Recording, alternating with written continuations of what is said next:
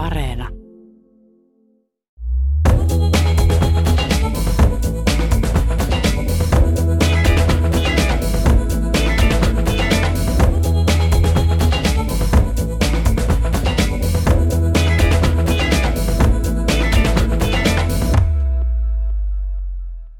Kjell Westö ja Morten Westö, tervetuloa Kiitos. Kiitos, kiitos. Kulttuuri Ykkösen studioon. Tota, mä en ole koskaan haastellut veljeksiä. Et vai? Vaikka, vaikka esimerkiksi elokuva-alaltahan löytyisi Coenia ja Dardennea ja vaikka en ole mitä. päässyt heitä haastattelemaan. Kaurismäkeä. Joo. Kyllä. M- miten teillä on? Tota, Oletteko te olleet aikaisemmin yhteishaastatteluissa? Ei Ei, muistaakseni mu- koskaan. Mitä me muistetaan, niin ei. Et tota, nythän on ollut jo muutama ja kyllä tämä on meille ihan uutta. Miltä se tuntuu? Kyllä se tuntuu ihan hauskalta itse asiassa. Toistaiseksi hauskalta Joo. ainakin. Katsotaan, mitä, Onhan se, joo. mitä elämä tuo tullessaan. Mullahan on verraten tuore kokemus. Mehän ei olla veljeksiä, mutta kun mä kolme, kolmisen vuotta sitten julkaisin Itkosen Juhan kanssa kirjan, niin se oli mun niinku oikeastaan ensikokemus tämmöisestä, että haastatellaan yhdessä. Aivan, aivan. Ja, ja se on itse asiassa, mä, mä tykkään siitä, on kiva jakaa se kokemus mm. jonkun kanssa. Ja tässä on saanut ihan tarpeeksi yksikseen pyöriä ja, ja tota, esiintyä. Joo, aivan. Ja sanoisin, että tällaisia haastatteluja mun kanssa on tehty tosi vähän itse asiassa. Olisikohan tämä ehkä jopa eka. No ei nyt ehkä eka suomeksi, mutta ei niitä ole kauhean monta ollut. Että. Joo, mä en voi sanoa samaa, mutta haastatteluja on ollut paljon. Niin ai- aihe, on, jonka vuoksi olette täällä, on tämä Vuodet-kirja, joka ilmestyy elokuussa.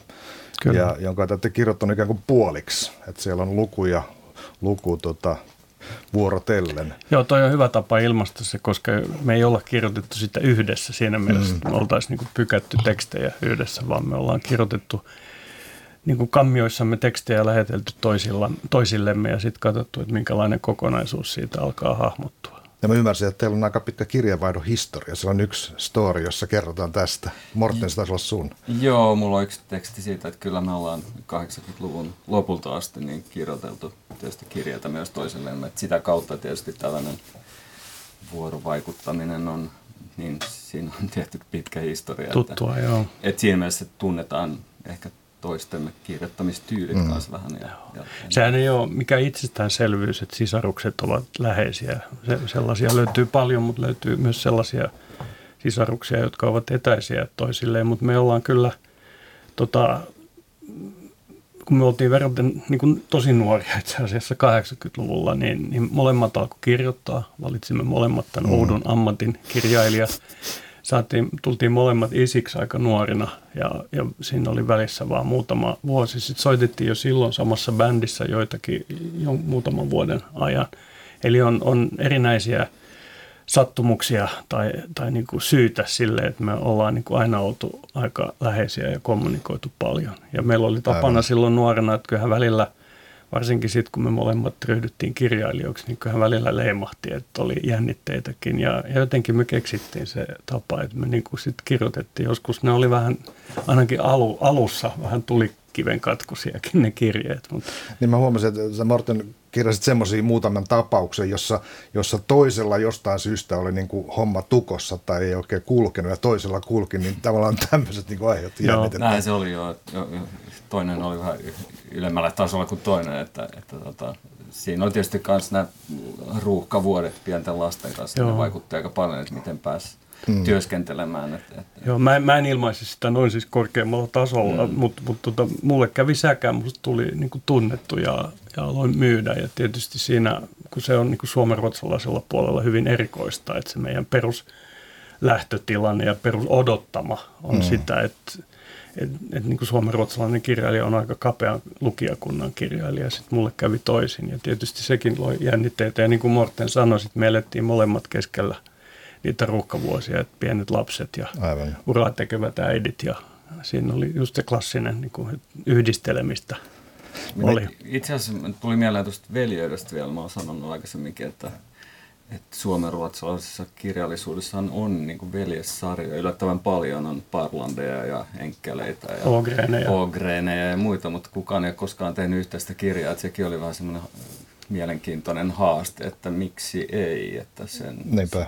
sen pohjalta lähdettiin kanssa vähän miettimään tätä tämmöistä te- yhteistä teosta. Se ihan alkushysäys taisi tulla aikoinaan, tässä, siitä on jo vuosia, niin Mortenilta, että mitäs jos tekisi yhdessä kirjan. Ja sitten kun mä totoin siihen ajatukseen, niin oikeasti mä ajattelin, että miten me ei olla keksitty tää, a, a, tätä aikaisemmin. Mm. Että tämähän on niin jotenkin itsestään selvää, että kun kaksi tyyppiä valitsee tämän, tämän saman ammatin, jossa kirjoitetaan kirjoja, niin miksei yritettäisi.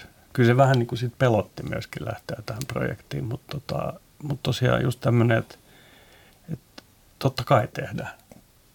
Oliko muuten iällä tekemistä asian kanssa? Statutell 60 viime kesänä ja Morten äskettäin 55. Tässä on niin kuin joku semmoinen Lyhyesti ja ytimekkäästi kyllä. Kyllä se, näin, kyllä se varmaan näin on jo, että Joo. tuli, tuli jon- jonkinlainen semmoinen käännekohta elämässä kuitenkin. Myös kun lapset varttu ja muutti pois, niin oli semmoinen uusi, uusi tilanne. Että kyllä ei se, varmaan siksi ehkä ei tullut tämmöinen projekti mieleen ehkä sitä. Joo, ja tietty myöskin sekä tavallaan seestyminen, ainakin mulla mä oon ollut aika levoton sielu nuorempana, ja nyt on seestyneempi, ja, ja myöskin se, se keskittämisen halu, kun ikää mm. tulee lisää, kun ei voi tietää, että onko niin jäljellä niin kuin kolme hyvää vuotta vai 15 vai kolme, no 30 alkaa olla mulla jo aika epätodennäköistä, niin, niin, niin sekin, niin kuin, että että aika nopeasti sitten kun oltiin saatu tämä ajatus ja ruvettu pyörittelemään sitä, niin tultiin siihen tulokseen, että se tehdään nyt. Mm. Että turha tätä on lykätä. Now or never. Joo. Te olette valmistautuneet tällaisiin klikkiotsikoihin, että Vestöön veljekset avoimempina kuin koskaan ja vastaavaa. No kyllä se tietysti periaatteessa näin on. Että kyllä toi kirjan tematiikka niin lähti eh, emme ehkä aluksi, ainakaan minä ollut miettinyt, että, että teksteistä tulisi näin oma elämänkerrallisia ja niin kuin Mm. Persoonalli, persoonallisia siinä mielessä, että kyllä aj- ajatus oli itse asiassa kirjoittaa jotain niin kuin musiikin tiimoilta niin kuin aluksi, että siitä olisi lähdetty niin kuin vu- vuosittain jonkun biisin pohjalta tai levyn pohjalta, mutta se jätettiin sitten se Tämä on idea. nyt itse asiassa mielenkiintoista, koska sinä J.P. Pulkkinen olet osasyy sille, että kirjasta tuli juuri tämmöinen, koska Morten kehitteli jossain vaiheessa, että jos me tehtäisiin just musiikin ja biisien kautta, mm. Niin sitten mä sanoin, että on olemassa tämä, onko se Pieni kaistale maata, sun Kyllä, kirja ja sitten. Nick Hornby 31 Songs, että tämä on jo tehty, että ei tehdä, totta kai musiikki suodattuu siihen, kun me ollaan mm. niin musiikki-ihmisiä molemmat, mutta ei tehdä biisien kautta. Ja siihen vaikutti myös se, että mä olin just saanut valmiiksi sen edellisen romaanini Tritonus, joka on hyvin musiikkivetoinen ja pitoinen. aivan. Aivan. Ja mä oletan, että, että kuten äiti kuoli 2015, oliko se niin? Joo. Joo. Niin t- tää on, tässä on niin kuin tietynlainen veden, vedenjakaja myöskin, että, On. että äidistä voi tavallaan puhua avoimesti. Ja, Totta kai joo. Se, mä just miettinyt, että niin kun äidin, äidin kuoleman jälkeen, että kyllä mä olin kuullut siitä, että, että siihen menee niin kuin aikaa, että sitä siihen niin kuin uuteen tilanteeseen sopeutuu, mutta kyllä se niin kuin suunnilleen viisi vuotta meni, että mä ajattelin, Vuosia, en, en, ennen kuin mä pystyn siitä kirjoittamaan. Että kyllä se siinä mielessä oli tietysti, ei nyt terapiaa, mutta, mm. mutta oli tärkeää, että si- siihen aiheeseen tartutaan myös. Joo, koska, ei, ei terapiaa missään nimessä, mutta niin kuin tärkeä aihe ja, ja sekin, mehän jätettiin, kun me lähdettiin tekemään tätä, niin nimi, vuodet ja sitten niin kuin lyhyitä essee-tyyppisiä tekstejä, jotka sitten kun tämä lähti pyörimään, niin näähän liikkuu jotenkin esseen, kronikan, välillä novellin. ja kirjoitit jopa runoja. Ja mä oon kirjoittanut ekat runoni ruotsiksi 30 vuoteen, kyllä. Mutta tota, yksi yllätys oli se, että se äidin elämäkohtalo tuli niin va- vahvasti mm. molempien teksteihin. Ja, ja tietysti me mietittiin jossain vaiheessa, että onko tämä nyt ok, mutta mut siihen liittyy hyvin tärkeänä asiana se, että äiti itse eläessään, kun hän oli niin kuin tavallaan kärsi kroonisesta masennuksesta, joka seurasi häntä hänen elämänsä läpi, niin hän oli hyvin avoin sen kanssa. Hän oli itse aivan. FSTn ohjelmissa puhumassa ja oli mukana tämmöisissä psykososiaalisissa yhdistyksissä ja tavallaan kampanjoi tai puhui hyvin, hyvin tomerasti sen puolesta, että on ymmärrettävä, että masennus ja muut henkiset mm. sairaudet ovat sairauksia siinä, mikä, missä, mikä somaattinen sairaus tahansa. Et siksi me katsottiin, että, että nyt seitsemän vuoden jälkeen niin voimme kirjoittaa tietysti kun, syvällä kunnioituksella, mutta voimme kirjoittaa millaista oli niin kuin elää hänen kanssaan ja toimia hänen kanssaan. täällä on lause, mä en muista kummalta se on, oma perhe on kaiken mitta. Mm. Se on Joo, näin se oli. Mähän jäin niin kuin äidin kanssa vanhemmat erus, kun mä olin 15-16 siinä teini-iässä. Ja, ja mä jäin niin kuin äidin kanssa asumaan sitten viimeiset kolme vuotta ennen kuin mä muutin, muutin pois. Et siinä tietysti siihen tuli paljon muistoja siihen ajanjaksoon, että sitä rupesi miettimään niitä vuosia. Että, että mä näin ehkä äidin niin kuin aika lähietäisyydeltä silloin, että opin Aivan. tuntemaan sitä vähän uudella tavalla ja syvemmällä tavalla. Että se ehkä heijastuu näissäkin teksteissä tässä kirjassa. Joo, kun taas mä olin jo aikuinen, mä olin niin kuin 22, kun vanhemmat erosit, mä tulin käymään ja mm. oli tietysti välillä läsnä, mutta välillä niin kuin jossain ihan muualla. Niin tässä nyt on kuuden vuoden ikäero teillä, joka, joka tietyssä iässä on aika ratkaiseva, mutta enää ei niinkään. Joo, sehän ei nyt, kun me ollaan 60 ja 55, mutta 61 kesällä se ei merkki. Mä, mä katson että ainakin, että me ollaan samaa sukupolvea. Hän arvostaa sano, sinua, että Morten Sano vastaan, jos olet, olet eri mieltä. Mutta, mutta välillä rasittavaa olla tämmöisen vanhan gubben kanssa tekemässä juttuja. Mutta mutta lapsuudessahan se oli iso ikäero. Et me ollaan, katsot, nyt kun me ollaan kirjoitettu varsinkin niistä vanhoista ajoista, niin huomaa selvästi, että meillä on niin yhteinen lapsuus, mutta meillä on osittain niin myös eri lapsuus, koska mm-hmm. se kuusi vuotta niin kuin varhaislapsuudessa mä olin kai sulle ja meidän, sit meidän kolme serkusta, jotka olivat samassa kesäpaikassa, ne on vielä Mortenia nuorempia. Et mähän olin niin kuin enemmän melkein setä heille, että mä istuin lapsen vahtina ja ja, ja, ja, silleen. ja sitten taas jossain vaiheessa siinä aikuistumisen kynnyksellä mehän ollaan todettu, että 80-luvun alussa, kun mä olin just aikuistunut ja sä olit niin kuin yläasteikäinen ja sitten lukioikäinen, niin me oltiin aika etäällä toisistamme. Siinä oli jo 5-6 vuotta, että ei ollut Joo. kauheasti tekemistä sitä toista. Mortenilla oli esimerkiksi jalkapalloura, että hän on jopa tehnyt maalin Helsinki Cupin fina- loppuottelussa HJKlle ja mä en nähnyt sitä, koska mä olin jossain sekoilemassa niin, niinä vuosina aina. Jelle ei ollut katsomassa yhtään mun matsia, se, se ei kertaa. No, se on häpeällistä. Tosta sietää puhua. Joo, kyllä. Se on häpeällistä. Mutta ei ollut muuten meidän isäkään, että ei, siihen aikaan ei... Se oli erilaista aikaa. Se oli erilaista aikaa. Joo. Joo. Tässäkin suhteessa. Se oli erilaista aikaa kuin siinä vaiheessa, kun esimerkiksi minä ja Jell seisottiin kentän laidalla. Joo, Joo. ollaan oltu saman, saman juniorijoukkueen coacheja jopa. Kyllä, kyllä on asiat paremmin nyt. Joo, mutta senhän muistaa niin kuin omista harrastuksistaan. Mä oon miettinyt, mä pelasin käsipalloa ja, ja pöytätennistä niin kuin ihan kilpapelaajana tuossa 10 ja 15 vuoden, ikävuoden välillä. Niin, niin hän kenellekään ei, ei, ei, mikään, ei kukaan isä tai äiti ajanut. Että me mentiin niin kuin omin päin mm. niin, niihin treeneihin ja ja peleihin. Se, se muuttui hyvä, sitten niin. tosi nopeasti se maailma. Joo. Se oli hyvä tapa oppia tuntea kaupunkia kanssa, oppia matkustelemaan eri puolelle. Aivan. oli... Joo, mä muistan alussa, jos kun piti ottaa joku bussi jonnekin, niin kuin missä ei ollut ollut koskaan jonnekin Espooseen tai Pirkkolaan tai oli niin kuin, että minne mä joudun. Joo. Oli niin kuin vain jotain 12-13-vuotias. Sitten kaupungin oppi tuntemaan. Jo. Mä, mä tota, Jelvestö ja Mortevestö tämä ero tällaiseen autofiktioon on tietysti hyvä vetää tässä. Näin. Ja te, itse asiassa tulee hyvin täällä kirjasta teidän artikuloimana siitä, miten materiaali muuttuu tai miten siihen tulee riittävä etäisyys ja miten, miten se yhdistellään muihin asioihin. Ja esimerkiksi tämä, tämä tuota, ää, marsipaanileivosjuttu on aika hauska, että miten, miten monia asioita tavallaan yhdistyy tällaiseen yhteen yhteen tota asiaan, mikä niin kuin tavallaan liittyy äitiin, mutta sitten myös yhtäkkiä jonnekin Boo Wiederberiin ja ties minne. Joo, mä yritän ehkä, se, se on mun teksti, se, mä, mm.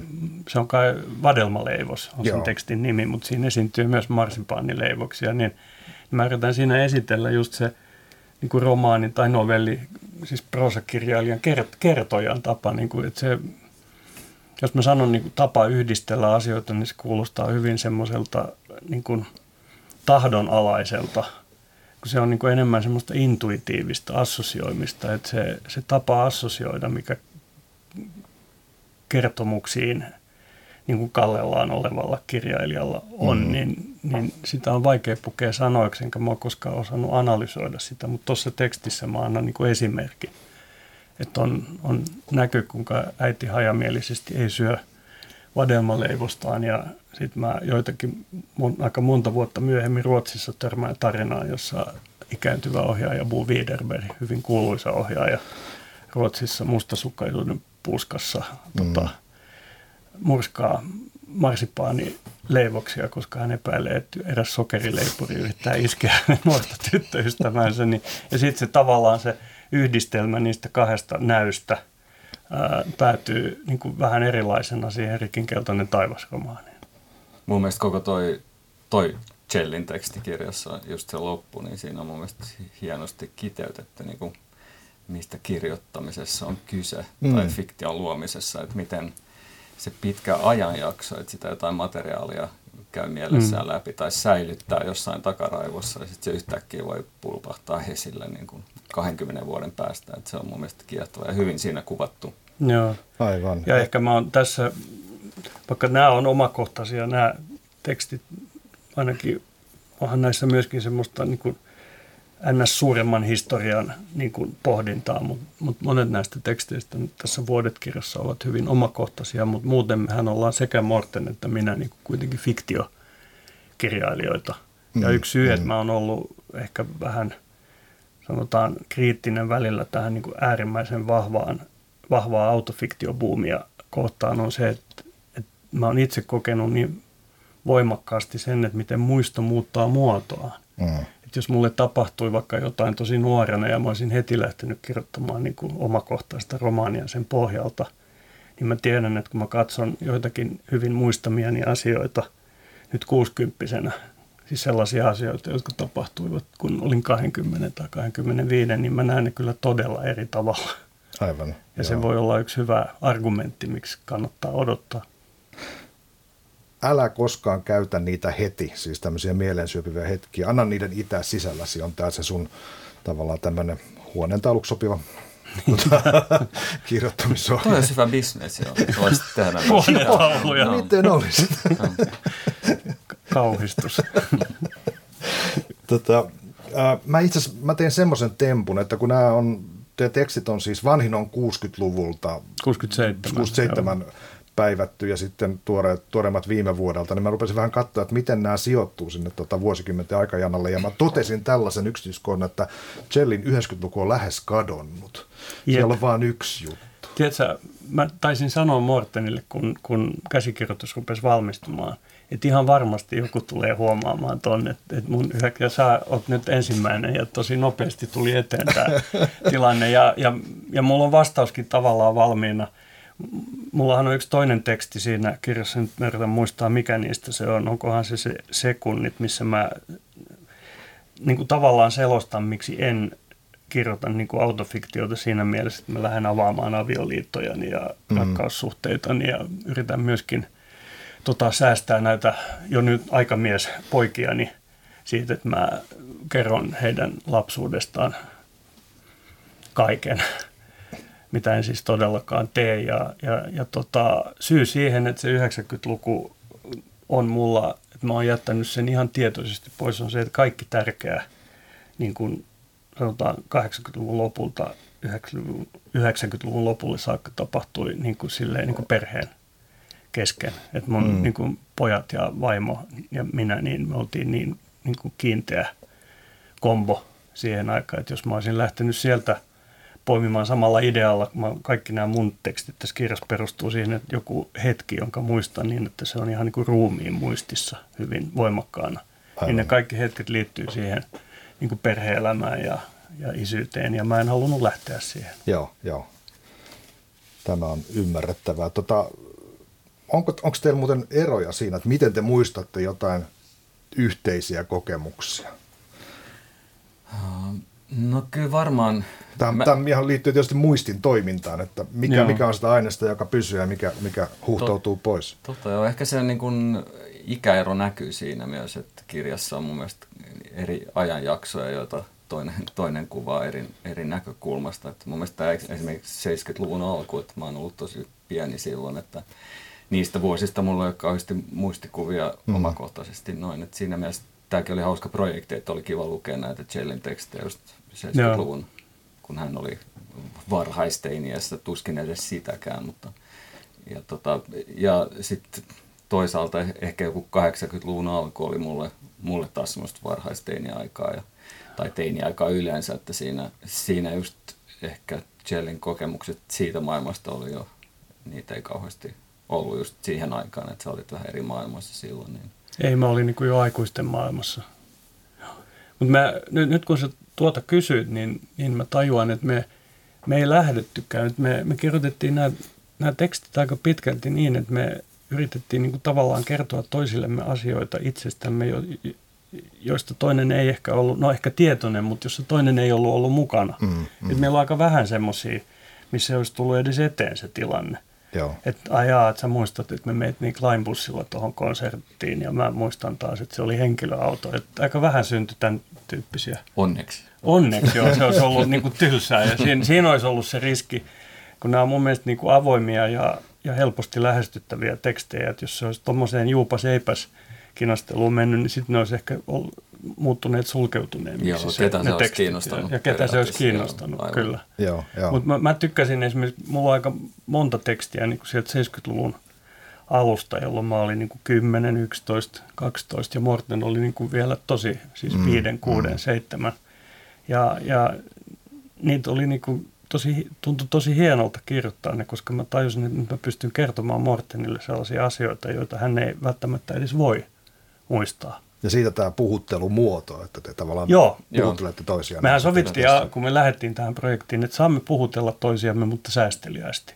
Mutta se olisi mm. ollut luonnotonta myöskin, jos siinä olisi ollut puhuttelukielto, että me ikään kuin Joo. jossain tota, kammiossa kirjoitetaan esseitä eikä oteta toista kirjoittaessa huomioon ollenkaan, mutta me on hyvin tärkeää mun mielestä huomauttaa, ei ole kirjanvaihtokirja.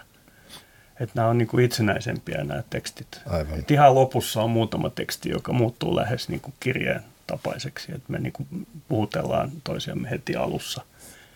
Joo. Kuuntelette Kulttuuri lähetystä, jossa käsitellään kirjaa nimeltä Vuodet, jonka ovat kirjoittaneet Kjell Westö ja Morten Westö, veljekset. Äh, kuin ilvekset. Tämä oli pakko sanoa, tämä tuli jotenkin susta. Totta kai sun oli pakko sanoa. ja, mä ajattelin, että teillä, teillä niin tietty semmoinen elämän polkujen ero avautui siinä vaiheessa, kun sä menit Morten Steiner-kouluun. Ja se on tietysti aika erilainen kuin tämmöinen perus, perus tota, suomalainen koulu. Se on ihan totta ja mä huomasin ehkä tuossa just kirjoitusvaiheessa vasta, että miten paljon se koulunkäynti on muuhun itse asiassa vaikuttanut niin kuin elämän katsomuksellisesti, että se, on, se oli kuitenkin niin, vähän kuitenkin niin erilainen koulun miljö, että, että se on positiivisessa mielessä. Kaikilla ei ole yhtä ehkä positiivisia muistikuvia mm. koulunkäynnistä niin kuin Steiner-koulussa, mutta mulle se oli tosi tärkeä. Ja, sattumoisin yhdessä, kirjassa, ki, ki, yhdessä tekstissä kirjassa, niin mä, mä pohdin myös sitä, koska viime vuonna tuli semmoinen aika häkellyttävä dokumentti yhdestä ruotsalaisesta Steiner Waldorf-koulusta, semmoinen kolmiosainen dokumentti, joka herätti tosi paljon keskustelua. Että se sai myös mut miettimään sitä mun omaa koulukäyntiäni ja ja sitä ideologiaa, mikä siinä Steiner, Steiner-liikkeessä oli, että kuinka se kuitenkin on positiivisella, positiivisella tavalla niin kuin vaikuttanut mun, Sulla on parikin tekstiä tuossa kirjassa, siitä ne on mun mielestä hirveän hienoja. Mitä kyllä, avaa. kyllä. Tota, ja, ja se, mullekin avautui joo. moni asia, vaikka mä, mä en ole, siis Steiner-koulu ei ole, mulle siis oma veli kävi sitä ja sitten mun lukioaikainen tyttöystävänikin kävi, et niin kuin, mutta silti nämä sun tekstit avasi tosi paljon asioita, joista en ollut tietoinen ollenkaan siellä oli, siellä oli hieno huomio nimenomaan tästä sun opettaja Karitasta, joka, joka kirjoitti sitten niin kuin, tavallaan semmoista syvyyspsykologisia arvioita tästä oppilaista. Ja, ja, ja tämä on hieno lause, että miten maagista on tulla nähdyksi lapsena. Joo, se oli kyllä aika hurja, hurja kokemus, kun mä löysin nämä vanhat todistukset niin kuin ala-asteelta. Että siellä jo itse asiassa niitä ei ollut koskaan oppilaille näytetty. Niin, eikö se ollut niin, että sä näit ne vasta nyt? Joo, että ekana, okay. ekana kolmena vuotena niin vaan vanhemmat sai nähdä nämä niin kuin, psykologiset arviot. Että se oli aika jännää kyllä nähdä kuvaus omasta itsestään. Niin kuin, ne oli hyvin tarkkanäköisiä jotenkin. Mm-hmm. Pystyi myös ounastelemaan, että näki, että opettaja oli jo miettinyt, että hmm, tuossa on poika, joka on kiinnostunut musiikista ja, ja näin, että sitä voisi rohkaista niin kuin, taiteen tielle. En mä tiedä, miettikö nyt sitä niin läpikotaisin, mutta kuitenkin, että siitä tuli kauheasti virikkeitä niin kuin jatkoon. Mutta se pelkästään suitsuta sitä, sulla on niin kuin tavallaan tämä kaksijakoisuus siinäkin, että kriittinen puoli myös mukana. Eikö se ollut niin, kun sä rupesit pelaamaan jalkapalloa ihan niin kuin, niin kuin silleen kilpatasolla aika nuorena, eikö se, eikö se Steiner-koulu ollut aika nihkeä? Joo, joo, se oli, silloin todettiin, että mä muistan vielä, että opettaja totesi, että jalkapallo on keksitty aikoinaan, kun viikingit potki pääkalloja jossain beachillä, että sen, sen takia se oli kielletty. Ja sehän tietysti herätti vastustusta varmaan. 12-vuotiaassa niin kovaa vastustusta. Että... Kilpailuisuuden kirous. Kyllä, näin, näin on. Yksi, yksi asia, mikä luonnollisesti julkisessa ammatissa olevia ihmisiä ja julkisuuden kanssa tekemiin joutuvia ihmisiä tavallaan tulee vastaan, on tämä, että mitä ne muut ajattelee meistä. Ja teillä on, teillä on monenlaisia tekstejä niin kuin tästä, tästä semmoista reflektiosta. Ja musta on hir- hirvittävän hauskaa, Mortonin, tämä sun sivusta kuultua. Ja mua kiinnostaisi tietää, että kuinka autenttisia nämä tuota, repliikit on. No valitettavasti mun täytyy tuottaa pettymys, että nämä on kyllä mun mielikuvituksen ja, tuotetta. Mä ajattelen, että nämä, nämä, nämä on liian, liian kirja, kirjallisesti korkeatasoisia tuota, siihen. Joo, ne hienoa, on hauskoja, kyllä. Muistan, että hän oli kuin kävelevä paradoksi, jotenkin setämäinen jo 15-vuotiaana. Joo, näitä oli hauska, hauska tehdä. Itse asiassa kun näitä luki myös äänikirjana nyt, niin just nämä tekstit, niin mä olin vähän miettinyt niitä ikään kuin kuunnelma repliikkeinä, ne olisi eri niin kuin äänensävyllä. Että niitä oli aika vaativa sit lukea itse, että olisi ollut mielenkiintoisempi, jos pari näyttelijä olisi tehnyt nämä eri tyypit. Mutta Mut sä olit, niin kuin, sullahan on myös teksti, jonka nimi on Ullevi, jossa sä kerrot siitä, kun me oltiin samassa Kleinbussissa, samassa porukassa Bruce Springsteenin näissä kuuluisissa konserteissa silloin kesällä 85. Ja, ja se, se oli eka kerta, kun se tuli niin kuin mukaan tavallaan mun – se oli semmoinen toimittaja, nuorten toimittajien porukka ja se oli 18-vuotias. Ja Morten oli niin kuin varhaiskypsä ihminen, koska mä, sua ei tarvinnut hävetä ollenkaan. Että joku toinen 18-vuotias olisi saattanut vetää räkäkännit ja olla, olla ärsyttävä, mutta mut, mut sä, sä, niin kuin, me oltiin, eihän mekään oltu mitään ikäloppuja. Me oltiin 23, 24. Mutta sä, sä niin kuin jotenkin solahdit siihen porukkaan niin kuin tosi hyvin.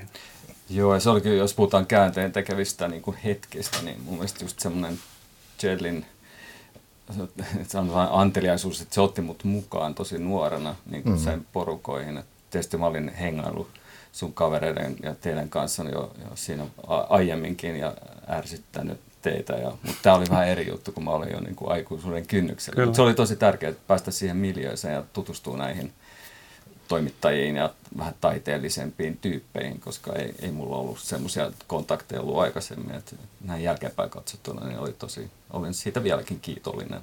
Hmm.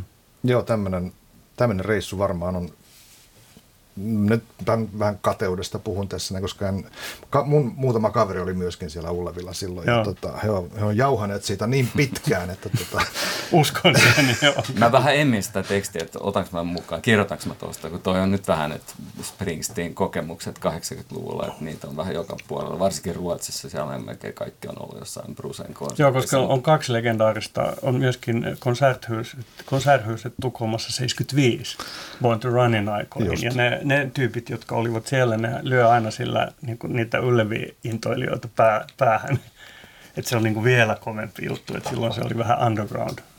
No Mutta sä, sä teet sen niin. tekstin hirveän hyvin, sä vedät sen niin kuin, tavallaan viet sen aina tänne niin kuin 2010-luvulle tai jopa 80-luvulle saakka. No mä olin sentään siellä Stadikan konsertissa, joka oli pisin kaikista. Ah. ah. mä olin myös siellä myös. omien lasteni kanssa. Se oli aika no niin. kiva, että siinä on niin ympärä sulkeutu aika hyvin. Nyt mä putosin. Kaupungin muutos on yksi semmoinen, ja jotenkin se, miten kaupunki kantaa muistia. Tämä, on, tämä tulee myöskin teidän teksteissä usein esiin. Ja tota, esimerkiksi se, miten sä Jel kuvat tätä Pasila Fredriksbergia, niin. joita syntyi. Ja, ja se on aina hauska, että, että näähän avautuu ikään kuin semmoisina kuin Liisan komerot ihmemaassa, että siellä yhtäkkiä sieltä lähtee menneisyys niin kuin Joo, pursua esiin, Joo. kun vähän kurkistaa sinne. Et nyt me ollaan, me ollaan tässä Pasilassa, mutta Joo, tämä on no ollut mä... jotain muuta tällä iällä havahtuu jo siihen, että kun on katsellut, mä oon katsonut tätä kaupunkia varmaan ekan kerran, kun mä oon herännyt tähän kaupunkiin, kun mä oon istunut isän autossa joskus 60-luvun lopulla, jolla on ajettu keskustaa ostamaan vaatteita tai jotain, niin tällä iällä niin tajuu jo, että mä muistan sellaisen Helsingin, jota nykynuoret eivät pysty edes kuvittelemaan, mm. koska kaupung, kau, suurkaupungin ja kaupungin luonteeseen kuuluu se muuttuvaisuus, että se niin kuin muuttuu tosi nopeasti. Ja esimerkiksi tämä Pasila on hyvä esimerkki, koska sehän oli semmoinen työväestön niin kuin puu, puutalo kaupunki. Semmoinen aika villi sellainen vielä mm. 70-luvun alussa. Ja mähän kirjoitan, kun isä ajaa. Mutta Ylen, Ylen studiot olivat näissä Ilmalan vesitorneissa, tai ainakin jotkut niistä siihen aikaan. Ja isä Kyllä. ajoi mut semmoisen koululaisten tietokilpailun niin kuin TV-lähetykseen. Ja mä 11-vuotiaana tuijotin sitä Pasilaa, sitä puu-Pasilaa, jota en ollut nähnyt koskaan ennen. Mm. Ja jos vertaa nyt johonkin, ja mä hänen peittele, että no Molov Triplan suu ylin ystävä tuossa tekstissä. Kaikki Molov Triplan ystävät käsi pystyy. Itse asiassa mä mietin tuota sun tekstiä, kun mä tulin mm. pyörällä tänne ja mä pyöräin tuosta läpi, niin mä näin nämä vanhat keltaiset huvilat siinä kukkulan päällä tuossa Siinä on muutama. päässä. Joo, joo. Tuli mieleen, en mä, on mä sieltä varmaan joskus mennyt aikaisemminkin, mutta en, en ole havahtunut samalla tavalla, että oho, tossahan ne on hienosti paikallaan vielä. Ihan muutama semmoinen on jäänyt muistoksi. Joo. Kyllä, mutta kyllähän tämä Pasila on, on hyvin, hyvin jyrkästi. Tästä on se mennyt kadonnut, että tämä on, tämä on ihan jotain muuta että tämä osuu just siihen vyöhykkeeseen tätä kaupunkia, jossa, jossa niin kuin jyrkimmät uudistukset on tapahtunut. Että jos, jos niin kuin sinä asut Katajanokalla, eihän siellä tapahdu mitään. No, no ky- niin kuin... kyllä sielläkin on nyt monttuja, mistä nousee jotain uutta, mutta tosi vähän jo. Joo. Ja mä sattumalta, mä eilen kävin ottamassa punkkirokotuksen tota Matinkylässä, ja Matinkylä oli mulle, joitain, joitain mun kavereita asu siellä jo – 70-luvulla ja voi Jeesus, miten se on muuttunut. Se on niin kuin ihan valtava paikka. Aivan, tai aivan. joku Vuosaari, joka on jo niin kuin 40 000 ihmisen keskittymä. Kyllähän siinä muutama kerrostalo oli jo mun lapsuudessa, mutta ei, ei todellakaan. Et, et se, se, on, se on kiehtovaa, mutta myöskin vanhemmiten vähän pelottavaa se, miten mm. niin aggressiivisesti ja voimakkaasti kaupunki muuttuu ja kasvaa sä kirjoitat, että, että se muuttuu yhä vieraammaksi. Onko tämä teillä molemmilla kokemus tällainen? Sano samoin. En mä tiedä. Siis mä, mä miettinyt sitä, että mä kirjassa kuvan aika paljon sitä niin kuin kaipuuta Helsingistä pois. Tai jotenkin kun mä olin mm. nuori vitonen, niin sitä halusi Pariisiin tai Berliiniin tai jonnekin. Et, et jotenkin Helsinki oli aika pitkään mulle jotenkin semmoinen, että mä en kokenut sitä niin kuin syvää rakkautta, että se oli enemmän semmoinen paikka, missä nyt oli pakko olla. Et itse asiassa vasta joku kymmenen vuotta sitten mä havahduin siihen, että rupesin pyöräillä ja katsoa kaupunkia uusi, uusin silmin. Et tietysti uudet, uudet äh, rakennelmat ja muut niin, niin iski silmään heti, mutta mut tuli semmoinen uskomaton rakkaus Helsinkiin, mikä on mm. vahvistunut niin kuin vuosien, viime, viime vuosien aikana. Et myös ehkä pandemian aikana, kun ei pystynyt matkustelemaan, niin tämänkin kirjan teon aikana me ollaan kävelty, välillä menty jonnekin kaupungin ulkopuolelle ja kävelty jossain esikaupungeissa. Ja... Missä on ollut jotain niin kuin muistoja. Että mä Joo. esimerkiksi näytin Mortenille sen paikan Puotilassa, missä me asuttiin, kun mä olin 2-4 vuotta siitä. Ennen, sitä, ennen syntymää. Ennen Mortenin syntymää. Joo. Tehtiin tämmöisiä Ja en mä ollut koskaan, käynyt, en mä ollut koskaan nähnyt sitä taloa, että se oli aika Joo. huikea kanssa. Mm.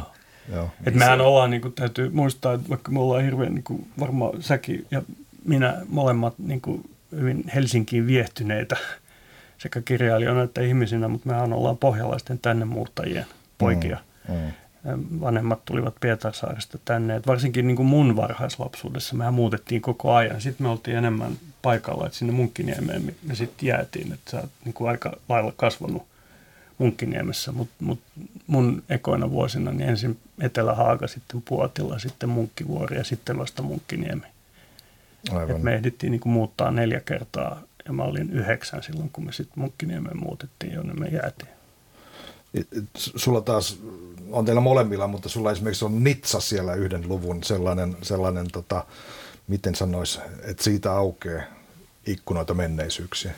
Joo, se on myös ollut aina mulle sellainen kiehtova, että miten on e-, eka niin urheilun kautta seissyt jossain vanhojen areenoiden kupeessa ja, ja miettinyt menneitä aikoja. Mä muistan lapsena, mä seison usein koulun jälkeen menin jonnekin eläintarhan kentälle ja, ja välillä sitten urheilukirjastoon lukee jotain juttuja Paavo Nurmesta ja, ja näin. Ja se, se niin kuin siirtyi sitten, kun mä vartoin ja tulin aikuiseksi, niin mua kiehtoi tosiaan tämmöistä vanhat taiteilijamiljööt. Että tietysti kun mä rakastuin Pariisiin tosi, tosi aikaisin jo, että se, siitä tuli mulle semmoinen maaginen kaupunki mm, pitkään. Mm. Mulle se oli taas New York, se, se unelma-kaupunki, josta tiesin, että ikinä pystyisi asumaan ja niin kuin menestymään ja elämään siellä, mutta siellä oli niin kuin kiehtovaa vierailla kerta toisensa jälkeen. Kyllä.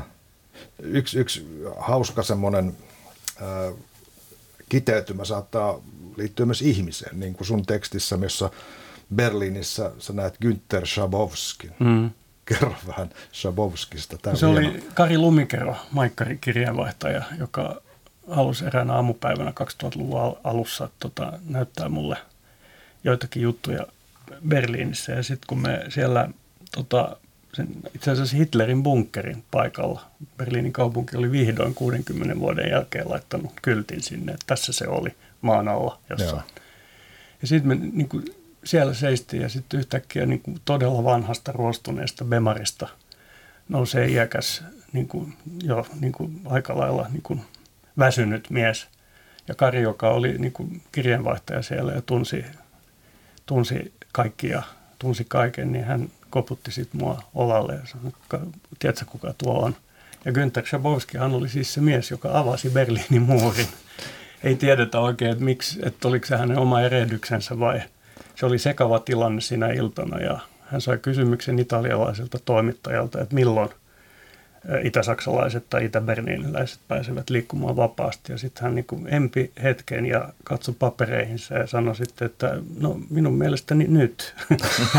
sitten oli liian myöhäistä tehdä mitään muuta. Et noin pienestä, siitähän mä kirjoitan jossakin muissakin teksteissä, miten niin kuin pienestä historia joskus rakentuu. Ja sitten siitä tulee ylvästä, kun me niin kuin tehdään siitä historiaa suurella hoolla, kun me Aivan. kirjoitetaan sitä. Mutta ihmiset sitä ovat niin kuin luomassa, hyvässä Aivan. ja pahassa. Tällä hetkellä pahassa, jos mietitään Ukrainan sotaa ja Venäjän toimia siellä. Kuuntelette Kulttuuri Ykköstä. Täällä puhutaan kirjasta Vuodet ja niitä ovat kirjanneet Jel Westö ja Morten Westö kirjassa, joka ilmestyy elokuussa. Voitaisiin puhua nyt ihan siitä kirjoittamisesta, joka teillä molemmilla hommana on. Ja tota, täällä on, täällä on Mortenit peräisin tämmöinen virke, että ja vaikka olen huolissani maailmantilanteesta joskus suorastaan ahdistunut, se ei kosketa minua syvältä, sillä samaan aikaan tuntuu kuin minulle olisi avautunut uusi maailma, kuin, kuin olisin löytänyt sanoista uuden turvan. Joo, kyllä se varmaan näin oli vaan, niin myöhäisessä teiniässä, kun rupesi kirjoittaa aineita koulussa ja, ja niitä joskus luetuttiin ää, luokan edessä, että, että tota, siitä syttyi semmoinen niin jonkinlainen kipinä. Ja varmaan tässä tapauksessa se niin kuin meidän ikäero Cellin kanssa, koska hän oli jo varmaan, milloin sä debytoit? 86. Runoilijana 86, joo. joo. Mutta lehti, oli... lehtimiehenä mä olin ihan 20 lähtien, Aivan, eli niin, vuodesta 82. Kyllä, että mä olin varmaan lukenut Cellin juttuja ja lehtijuttuja jo siinä vaiheessa aika kiinnostuneena. Että siitä sai semmoista virikettä myös, että se, se niin kuin kirjoittaminen. Ja, ja tietysti lukemisen kautta, että löysi, löysi kirjallisuuden suht myöhään kuitenkin. Että mä en ollut mikään lukutoukka niin kuin 10-12-vuotiaana tai näin. Että, että, tota, itse Mutta kyllä sä sitten teiniässä luit. Totta kai joo. Sitten myö, myöhäis, niin kuin myöhäisessä teiniässä, mm. sen muistan. Lainasit multakin tosi paljon kirjoja. Todella paljon. Ja levyjä. Niin, levyä kanssa. Mutta mä, mä palautin ne aina. palautin, Siinä me erotaan. Siis mä en enää uskalla lainata Mortenilta kirjoja tai levyjä, koska hän, ihan niin kuin isämmekin, te odotatte, että ne pitää palauttaa ja mä aina hukkaan ne jonnekin. Just ne Fraser Crane vuosikerrat, onko sulla ne vielä jäljellä?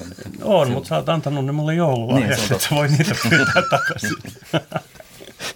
Muuten hienosti, että sä virität myös yhteyden kirjoittamisesta ruoanlaittoon tämä oli mulle hauska, hauska tota ajatusvääntö, että kuten kirjoittamisessa siinä täytyy suorittaa perusteellista tutkimusta, ajatella dramaturgiaa, tehdä huolellista käsityötä. Konventiot on tunnettava ennen kuin voi rikkoa niitä vastaan.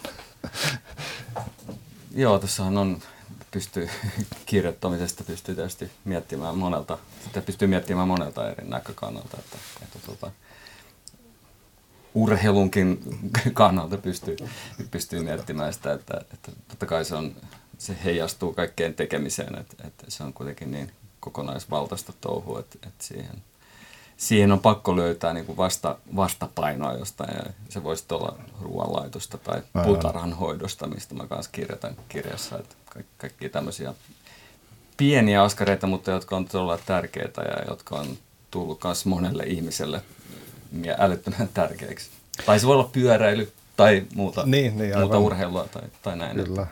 Miten, miten, miten, miten nyt ihan vilpittömästi, onko, kun sä, sä puhuit siellä tästä, että kuinka nämä on tiettyjä hetkiä, jotka on jääneet mieleen, siis hyvin vahvasti, niin näihin ei siis liity sellaista, mikä liittyy sun kulkuun Carberin kanavaa pitkin, että sä jälkeenpäin keksit ikään kuin tarinan jollekin, jollekin hetkelle, että sä tavallaan dramatisoit sen tilanteen. Tietysti mä kirjailijana pystyisin siihen, mutta mä kyllä pyrkimyksenä tuossa kirjassa on ollut olla rehellinen. Hmm. Ja mä toivon, sitten tietysti ihminen pystyy joskus huijaamaan itseään hyvin syvällä Juuri tämä, tavalla. kun se toivon, pannaan kielelle, niin kyllä, se on kuitenkin niin, kun toista. pannaan kielelle nimenomaan, mutta mä toivon, että en ole tehnyt niin. Tämä on, tämä on, tämä on tietysti hauska, hauska tarina, että miten tämä eroaa sen, kun sä odotat Pohjoisnaiden neuvoston palkintotilaisuuden alkava ja kävelet Kalberin kanavaa pitkin ja sulta pyydetään jälkeenpäin, että mitäs mietit siinä tilanteessa. Joo. Ja siitä pyydettiin tulee jotain... kirjoittamaan. Joo, Siinä on just tämä pyydettiin kirjoittamaan, jolloin mä tietysti kirjoitin, että mietin vuotta, kun debytoin kirjailijana ja välillä on tullut sapiskaa ja silleen, mutta tosiasiassa, niin kuin tuossa tekstistä sitten ilmenee, niin tosiasiassa, kun mä kävelin sitä Kalberin kanavaa pitkin. Mä ajattelin vaan omia sekoiluja niin syksyllä 82. Mutta se kontrasti on ihastuttava. Joo, se on iso kontrasti tosiaan, mutta toi ehkä on mulla semmoinen aika vahva pohjavire, joka on myös johtanut siihen, että olen mä ollut niin kuin tavallaan kellokkaana siinä mielessä, että on onnistunut niin kuin isokenkäisten niin kuin juhlaillallispöydässä ja kuninkaallisten, mutta oikeasti, jos mä oon rehellinen, niin sellainen on ulkokohtaista ja elämä on just noissa hetkissä, jolloin on jotenkin anonyymi yksilö historian suuressa virrassa. Että se on niin kuin ulkokultaisuutta kaikki tuo, kun pukeudutaan frakkiin ja leninkeihin ja ollaan kansakunnan kellokkaita. Tämä kirjallinen maailmahan on muuttunut aika lailla siitä – mitä se oli silloin, kun te aloititte kirjailijoina. Ja se Morten kuvaat sen aika hyvin tässä mm. debyyttitekstissä, joka liittyy vuoteen 90, että silloin ei ollut blogeja, ei ollut sosiaalista mediaa, ei ollut kirjamessuja, ei festivaaleilla puhuttu pitkiä pätkiä innostuneelle yleisölle ja, tai luettu ylipäätään. Kaikki oli hyvin erilaista. Joo, se oli tietyllä tavalla helpotus, mutta toisaalta nyt kun mä mietin sitä, niin kyllä se kuulostaa myös aika tylsältä. Että et kuka, kuka niitä kirjoja sitten luki ja kenelle niistä Mutta sehän puhui. on se yllätys siinä, aika moni luki. Yllättävän niin, moni on. Niin. Joo. Eikä tarvittu siis, se suomenruotsalaisella puolella kaikki on niinku aika pientä. Meillähän ei ole aikakaus lehdistöä ja meiltä puuttuu, niin kuin moni, se puuttuu jo siihen vanhan aikaan niin kuin moni semmoinen mediajuttu. Että kun kirja ilmestyy, niin – semmoinen niin kuin postimerkin kokoinen ilmoitus, että tänään ilmestyy ja sitten kirjailija semmoisessa suttusessa valokuvassa ja siinä se markkinointi oli. Joo. Sitä paitsi silloin oli vielä se kuuluisa runopuhelin, mutta vaikka mä debytoin silloin 90, niin en mä muistaakseni saanut Kun sä siitä kirjoitit, runoja. mä, mä muistin yhtäkkiä, että jumalat jo semmoinen oli no, olemassa. Sä olit varmaan siinä ollut joskus. Pitikö siinä lukea itse? Joo. Sitten en ollut. No, okay. en. Mä muistasin, jos mä olisin itse lukenut runopuhelin. Cool, cool sanoisivat nyky, cool sanoisivat joo. Ny, ny, nykyihmiset, joo kyllä. Mutta se, sen täytyy Boomer sanoa Boomer. noista vuosista, että et mähän aluksi hätkähdin, en mä itsekään ollut mitenkään vanha. Ehkä 26-27 ja olin julkaissut kaikki pari runoteosta ja sitten tajusin, että hei oma broidi aikoo tehdä ihan samaa. Ja tota, sehän oli mulle ollut semmoinen pako, sit porvarillisesta taustasta ja meillä mm. oli paljon myöskin uskonnollisuutta suvussa. Ei tosin isä eikä äiti, mutta mut niin kuin vähän vanhemmat. Ja mä kaikesta tuosta halusin pois. Mm. se oli mun pakotie. Ja sitten yhtäkkiä mä toisin, että mun broidi aikoo kanskirjailijaksi. Niin siitä just syntyi alussa oli tämmöisiä pieniä jännitteitä, joista Mortenkin siinä yhdessä tekstissä kirjoittaa. Mutta nyt 40 vuotta tai 30, 35 vuotta jälkeenpäin mä ajattelin, että tämä on ollut niin kuin pirun hauskaa että me ollaan voitu jakaa tämä, niin kuin, puhua kirjoittamisesta totta kai me pidetään välillä myös etäisyyttä toisiimme, mm. kun kummallakin on oma, omat projektinsa ja silleen. Ja sitten me ollaan jaettu se musiikki, kun me ollaan soitettu samassa bändissä kuitenkin. Niinpä. Nyt viimeiset 12 Joo, vuotta. itse asiassa kyllä mä sanoisin, että se musiikki oli kaiken lähtökohta. Varmaan meidän, siis en mä, nyt mä en puhu sun puolesta, mutta varmaan mun kirjoittamisen kanssa lähtökohta, että, että löysi, löysi niinku tiettyjä artisteja, joku Bob Dylan tai jotain oli kyllä siinä teiniässä tosi, mm. tosi tärkeää. Tai mm. ruotsalainen Ulf Lundell, joka kirjoitti sekä kirjoja että musiikkia ja tekee sitä vieläkin. Että, että nämä, nämä niinku semmoisina esikuvina oli tietysti. Kai sulla oli jotain, mulla esimerkiksi oli, tässä näkyy ehkä tämä kuuden vuoden ikäero, mulla, mulla taas oli nämä Hector, Isokynä Lindholm, Tuomari Nurmi on vähän myöhemmin. Niin se oli ne meidän oli... sukupolvella vaan pari vuotta sua vanhempi, niin Joo. aika kova juttu. Oli niin kuin tosi tärkeä juttu just se.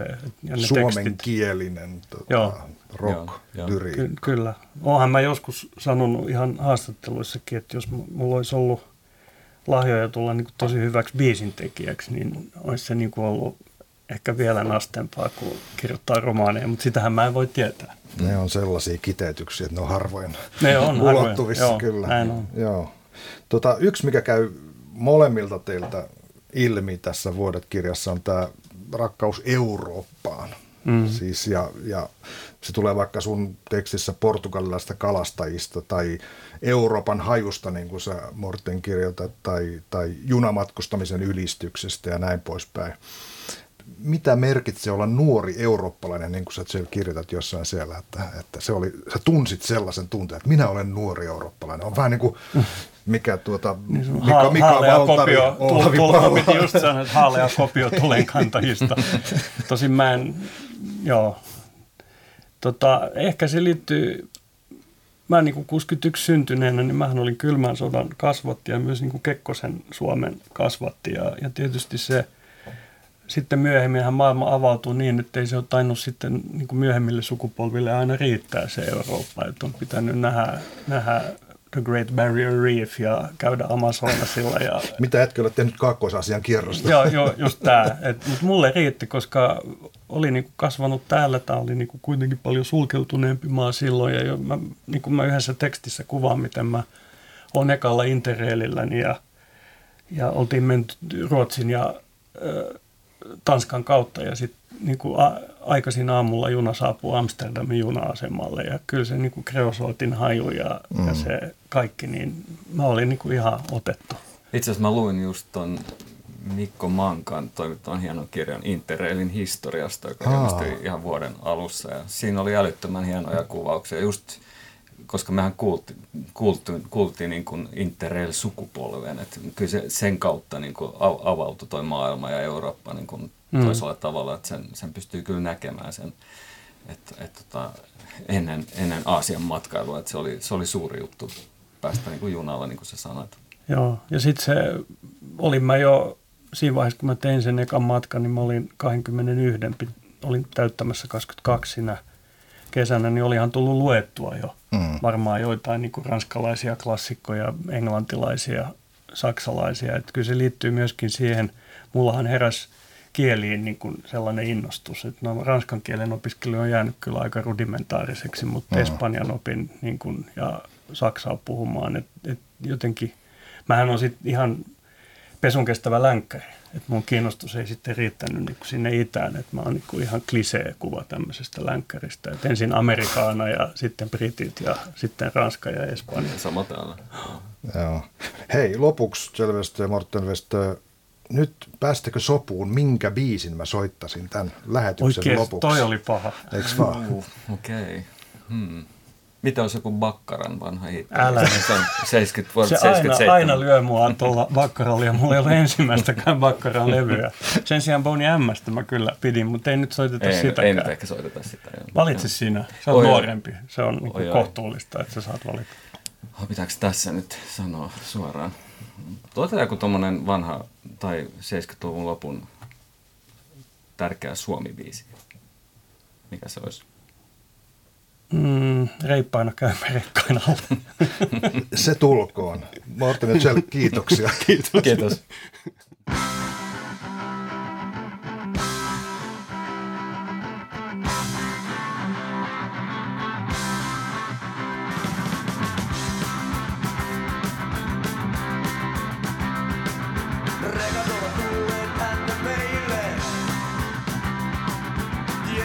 Siksi kaikille teille.